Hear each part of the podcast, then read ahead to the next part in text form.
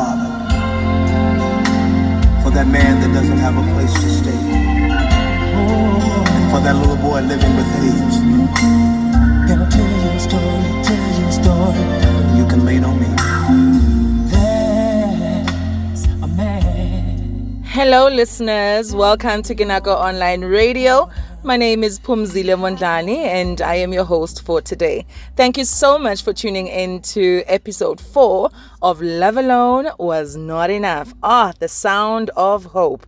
Yes, that song is Lean on Me by Kirk Franklin and is featuring a couple of other artists like Mary J. Blige and R. Kelly. I thought, what a way to start the show by bringing a word of hope to say that we at Ginago are here for you. We want to journey with you. We understand how taxing life can be on some of us, but we just want to say you don't have to walk this journey alone. We are here for you through our conversations with you and sharing our personal experiences. We believe that we can hold each other's hand as we walk through this journey of life.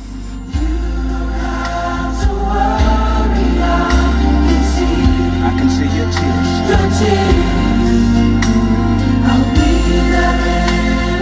Yes,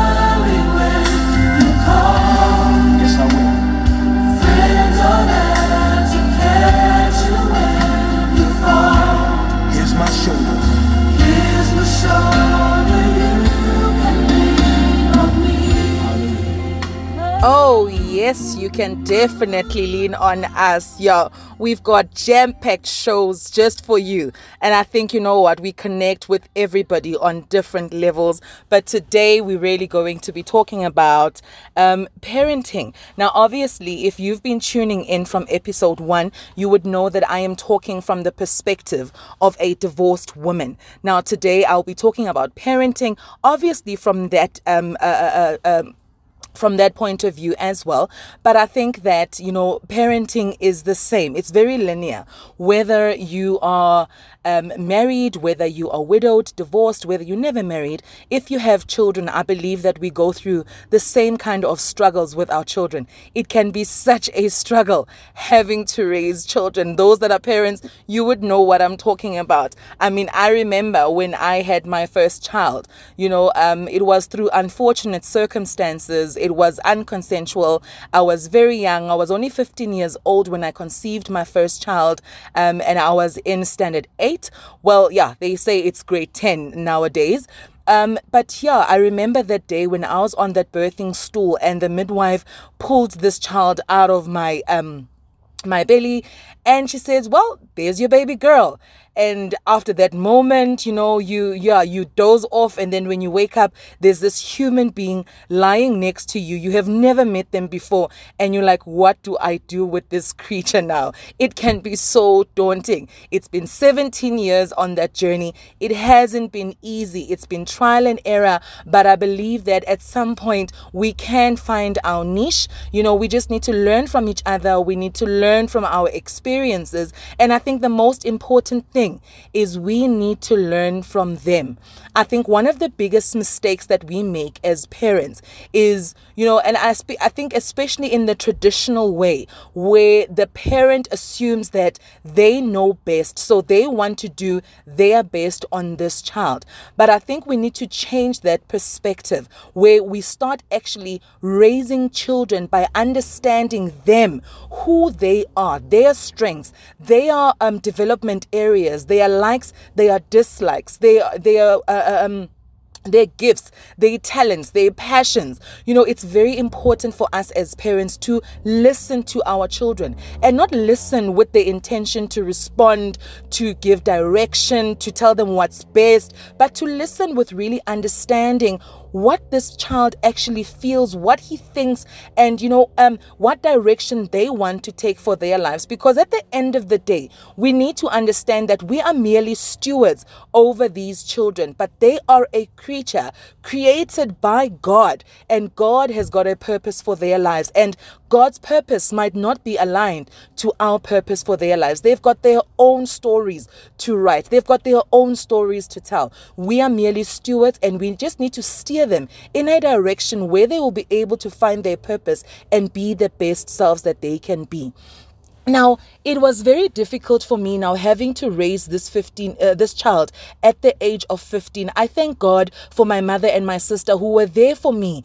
And that's why this song is so close to my heart because it's saying you can lean on me. So they were there for me to lean on them. It can be so difficult raising a child on your own without the partner there. And that is why some women even go through um postnatal depression. Yes some of them go through it and the husband is there but you need to understand that it is so taxing on you emotionally because this child is just so demanding. From day one, they are so demanding of you. You were so used to living your life on your own, and now suddenly there's somebody that is so dependent on you. How do you now find that balance of being to them what they expect, but still continuing to live your own life as well? It can be very tricky. Now, um, just to talk about some of the things that worked for me and what didn't work for me. Now, remember, I'm just talking about parenting in general. And because the conversation is so long, I'm going to talk about this over two episodes. So, even with episode five, I'll continue with this conversation. And on that episode, I'll be talking specifically to that person that's dealing with parenting as a divorced person. But today, I just want to look at parenting holistically. Now, some of the things that um, were a struggle for me, and I I had to find new strategies in terms of how do I go about parenting my children the best way that I could. I think number one, um, it's the it's, it's it's it's the fact that we need to look at our children as whole human beings. Yes, that child might be 2 years old, 3 years old or 4 years old, but this this this is a person, it's a human. And I believe maybe others might beg to differ, but I believe that before this person is your child, they are a human and they are whole because God created them before you gave birth to them. You only met them on their birth date, but God had already met them before, and they were a whole in God's mind. They were a human in God's mind. So, when it comes to, for example, the issue of disciplining my child, yes, the only thing I knew about disciplining a child is how I was disciplined or how those within my space were disciplined. And being raised in a black community, I'm sure many of you can attest that, you know, if a child does something wrong, they get a hiding. Now, I had to look at this raising my child to say, but why is it that if somebody makes a mistake or they've done something wrong, whether intentionally or in error, we respond to that person by inflicting physical pain on them? Why is it? There's a saying um, in Zulu that says, okumosheka ngomlomo kulungiswa ngomlomo. So if this person erred by speaking badly to you or responding badly to you, why is it that then you respond by inflicting physical pain on them?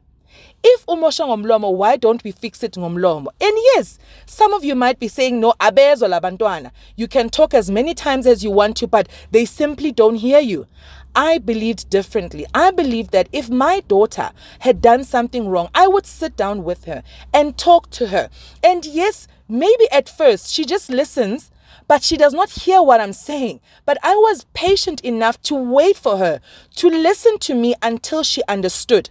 Maybe understanding will come at a later stage, but definitely it will come at some point. Now, I know that many of my family members can attest to this to say that I refused anybody to give my child a hiding. I said to them, if the child has done something wrong, talk to them because that's how life should be. If we err, we need to sit down and have a conversation and agree to say what you have done is wrong or what you have done has um, offended me or what you have done has gone against the instruction. So how do we now fix this? So my family would say eh ungabashaya and i appreciated that they respected the, the way that i was raising my child. And i can really say that in the long run, I see what that has done to my daughter now. Yeah, she's a very laid back person. She's a very relaxed person in her nature. And most people might actually, uh, uh, you know, mistaken her relaxed nature for laziness. You know, so she, she's, she doesn't talk much. She's not outspoken. But if you, if you really are patient with her and you are able to probe her and get her to a point where she can start expressing herself, I can see that the way that she thinks, it is so vast. You know, she's got a reasoning capacity that sometimes it even leaves me dumbfounded, you know? So I thank God that at least in that part of her life, I was able to eliminate the fact that if you have done something wrong, you deserve to be punished. But rather, if but rather what I've instilled in her is to say that whatever you do has got consequences, whether it is good or bad, there are consequences to whatever you do in life. But it doesn't mean that if you have made a mistake, you are the worst person ever and you deserve to be punished. Because look around now. We've got so many people that are walking around. They are so broken. We've got so much violence in our country and in our world at large. And yeah, I'm not saying that it's because as children, those people obviously they were given hidings every now and then. But could it be a contributing factor as well that we have instilled in our children to say that if somebody does wrong, they deserve a beating. Husbands are beating up wives for making whatever errors, whether it was intentional or not. You know what I mean? Um, there is just so much that is happening. And you know, another form of discipline that I I, I kind of um I did apply that discipline in the early days and then I realized no actually this I don't want to treat my child like this because what seed am I planting in this child? So it's that form of discipline where you put the child in a naughty corner. Yeah in the modern uh, terms they call it a naughty corner. So I remember distinctly what we used to do in my house because my daughter oh she was such a crybaby. You know she would just cry for everything. And what we then used to do is we would put her in the bathroom.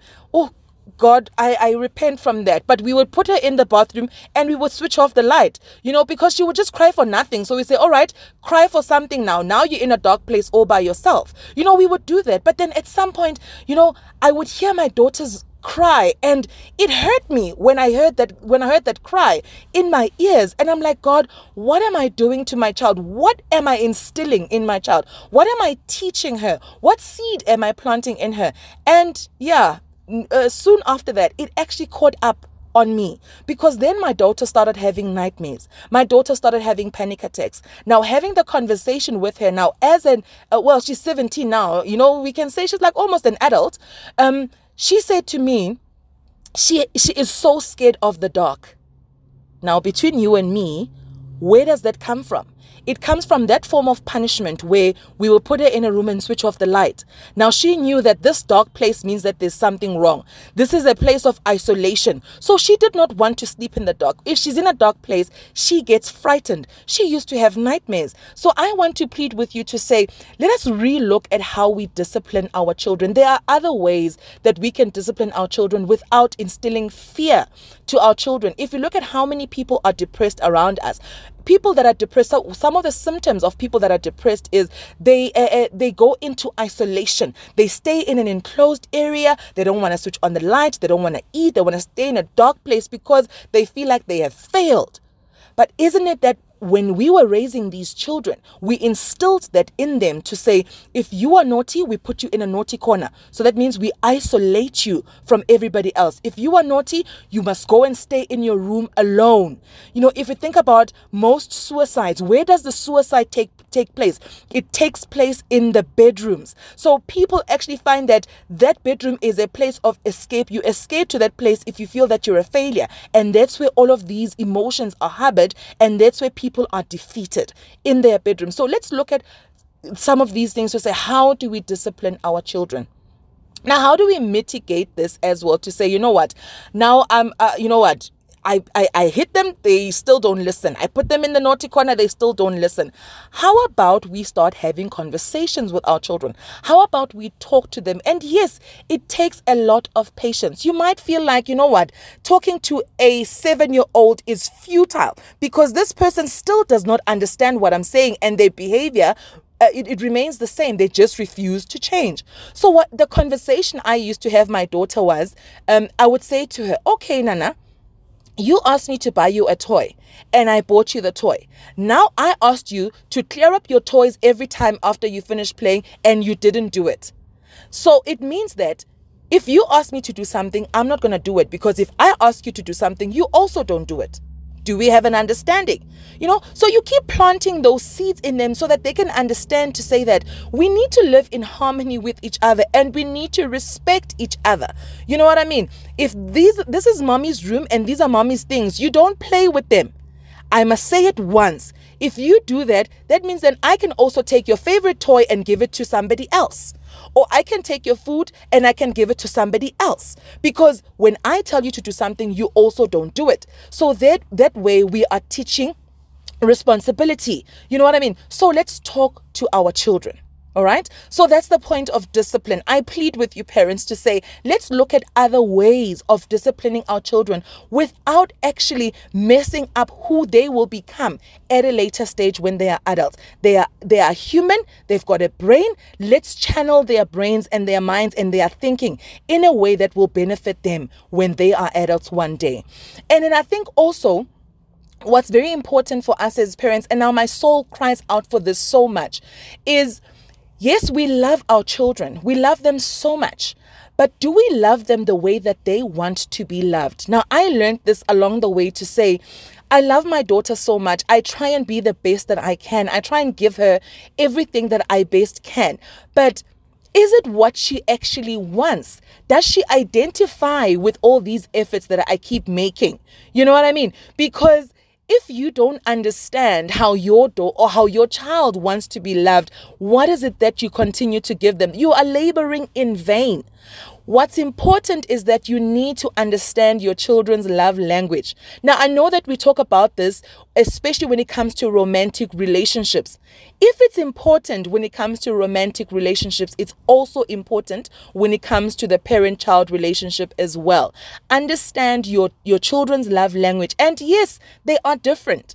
Your first child might um, appreciate, um, you know, quality time with you. And your second child maybe might appreciate something different.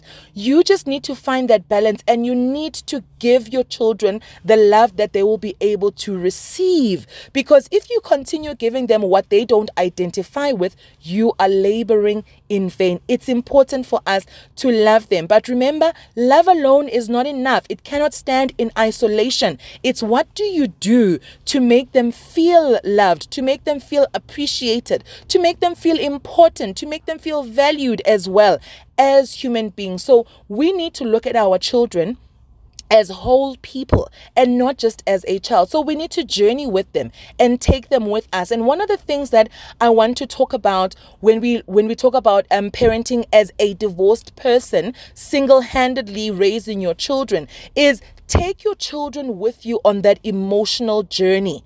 You know what I mean? Because when we come to a point of separation, you go through your own emotional turmoil. Your children also go through the same thing. So you don't, you must not leave them behind and assume that the divorce only affects you. It also affects them because now they are separated from one parent. And now obviously the family structure has been um, uh, has been has been has been changed. So what does that mean now for them? You know what I mean? So we need to understand that our children are whole. Love your children the way that they want to be loved. Listen to your children. Make time. Spend quality time with your children. And yes, I know that we are leading very um, busy lives and we don't always have time to sit with our children and have conversations. But let them feature into your daily life. Even if it's just 15 minutes when you get home, spend some time with your children and just talk to them and, and, and find out from them how was your day? What happened today? All right so when this happened how did you feel? How did you respond? What do you think you could have done differently? Others might look at you and think that you are crazy having a conversation crazy having a conversation with a two year old but you don't understand what you are doing to that person. You are making that person feel valued feel important and feel like they actually have a voice. The most important thing is to make sure that you build a relationship where your children can trust you. Our children need to trust us, but they cannot trust us if we do not talk to them. We need to open up to our children. We need to make them understand that we value them. We value their opinion opinion. We hear their voices as well. So let's listen to understand our children and not listen to them to respond.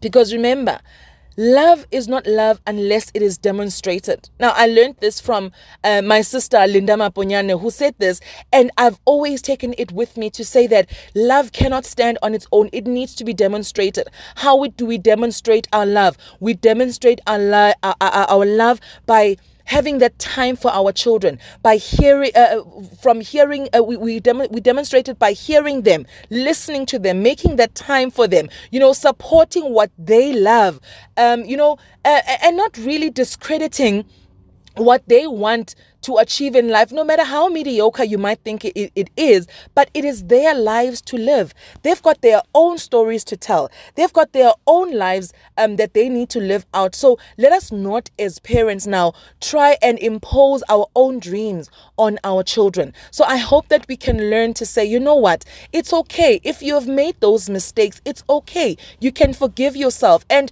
if your relationship with your children is ruined, there is still an opportunity for you to make amends. Go back to your children, talk to your children. Sit down with them talk to your children. And i think what will make the children to trust you and to open up is if you do the same. Because children learn by imitation. So you need to role model what you want them to be or how you want them to respond to you.